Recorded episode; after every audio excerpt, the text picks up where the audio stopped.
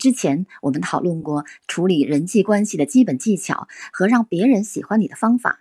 那现在呢，我们将进行的是这本书中篇幅最大的章节第三部分：如何让别人的想法和你一样。那上一次我们谈到了，我们要避免争辩，尊重他人的意见，尽快的承认错误。那今天呢，我们再来看看还有哪些方法能够让别人的想法和你一样。相信这个对我们的职场社交也好，还有对我们的生活也好，对于我们处理人际的关系都会带来不小的帮助。请嘟嘟来领读。他呢是一位八零后的文艺青书，不爱说话的演播者。那也许就是这样执着的心无旁骛啊，才能做更好的演播吧。那接下来我们就倾听由嘟嘟带来的精彩。好的，谢谢小花。呃，大家周末愉快啊！假如你已被激怒，而且气话也讲了一堆，你发泄了情绪，但是别人会怎么样呢？他会分享你的畅快吗？你愤怒的声调，敌对的态度。真能够使对方认同你吗？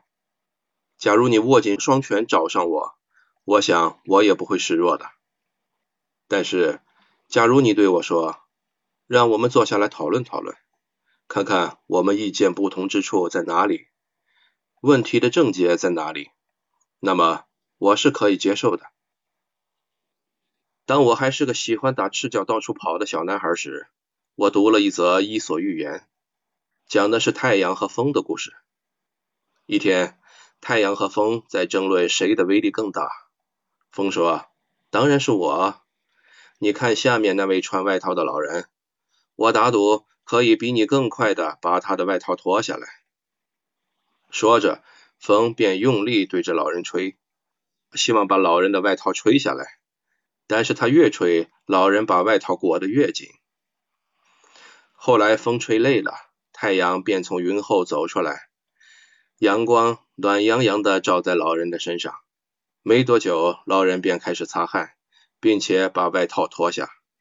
于是，太阳对风说道：“温和友善永远强于激烈狂暴。”伊索是个希腊奴隶，但是他教给我们有许多关于人性的真理。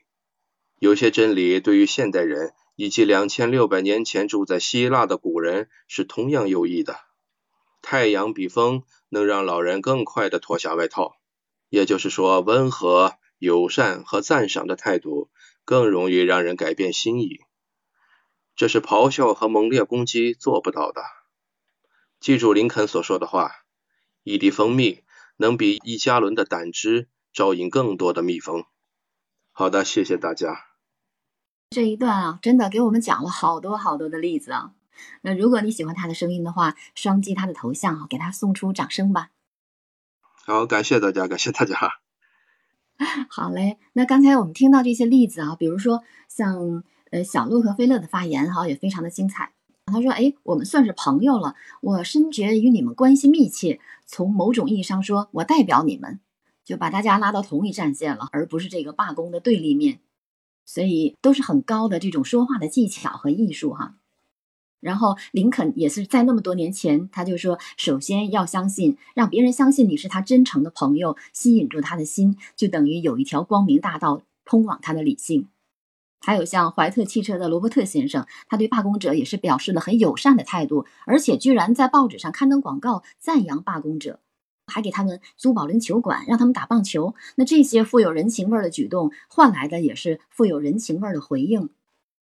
还有我们丹尼尔律师哈，这位律师，你看他怎么说话？他说有待陪审团的考虑。这些事实，相信您没有疏忽掉。出于您对人性的了解，相信很容易看出这件事的重大意义。虽然很温和哈，但是他很友善，而且呢又不失权威，真的充分的展现哈。这个律师说话，他也不是说一定要多么多么的铿锵有力哈，他的艺术性非常的重要。还有很厉害的斯特劳布先生，这个会不会给我们带来一些启示啊？他希望减房租，他怎么说的呢？跟他谈了好多啊，跟房主如何管理房子啊，赞美房子啊，然后说如果不是付不起房租的话，我真愿意继续租下去。哎，这房东大为感动啊，主动减房租，还问他哎有没有需要修缮的地方。所以我们发现好多事情都是我们让别人先说，以友善的态度开始。比如说我们销售的时候，也不见得是聊销售本身，哎，最终可能就能把这个东西卖出去了。大家知道这本书其实就是需要我们反复的研读，所以我特别庆幸哈，能够有幸和大家能够共读这本书，哎，让我的印象也不断的加深，然后把这些道理能够融入到我的生活和工作当中啊，这样我们才会真正的受益。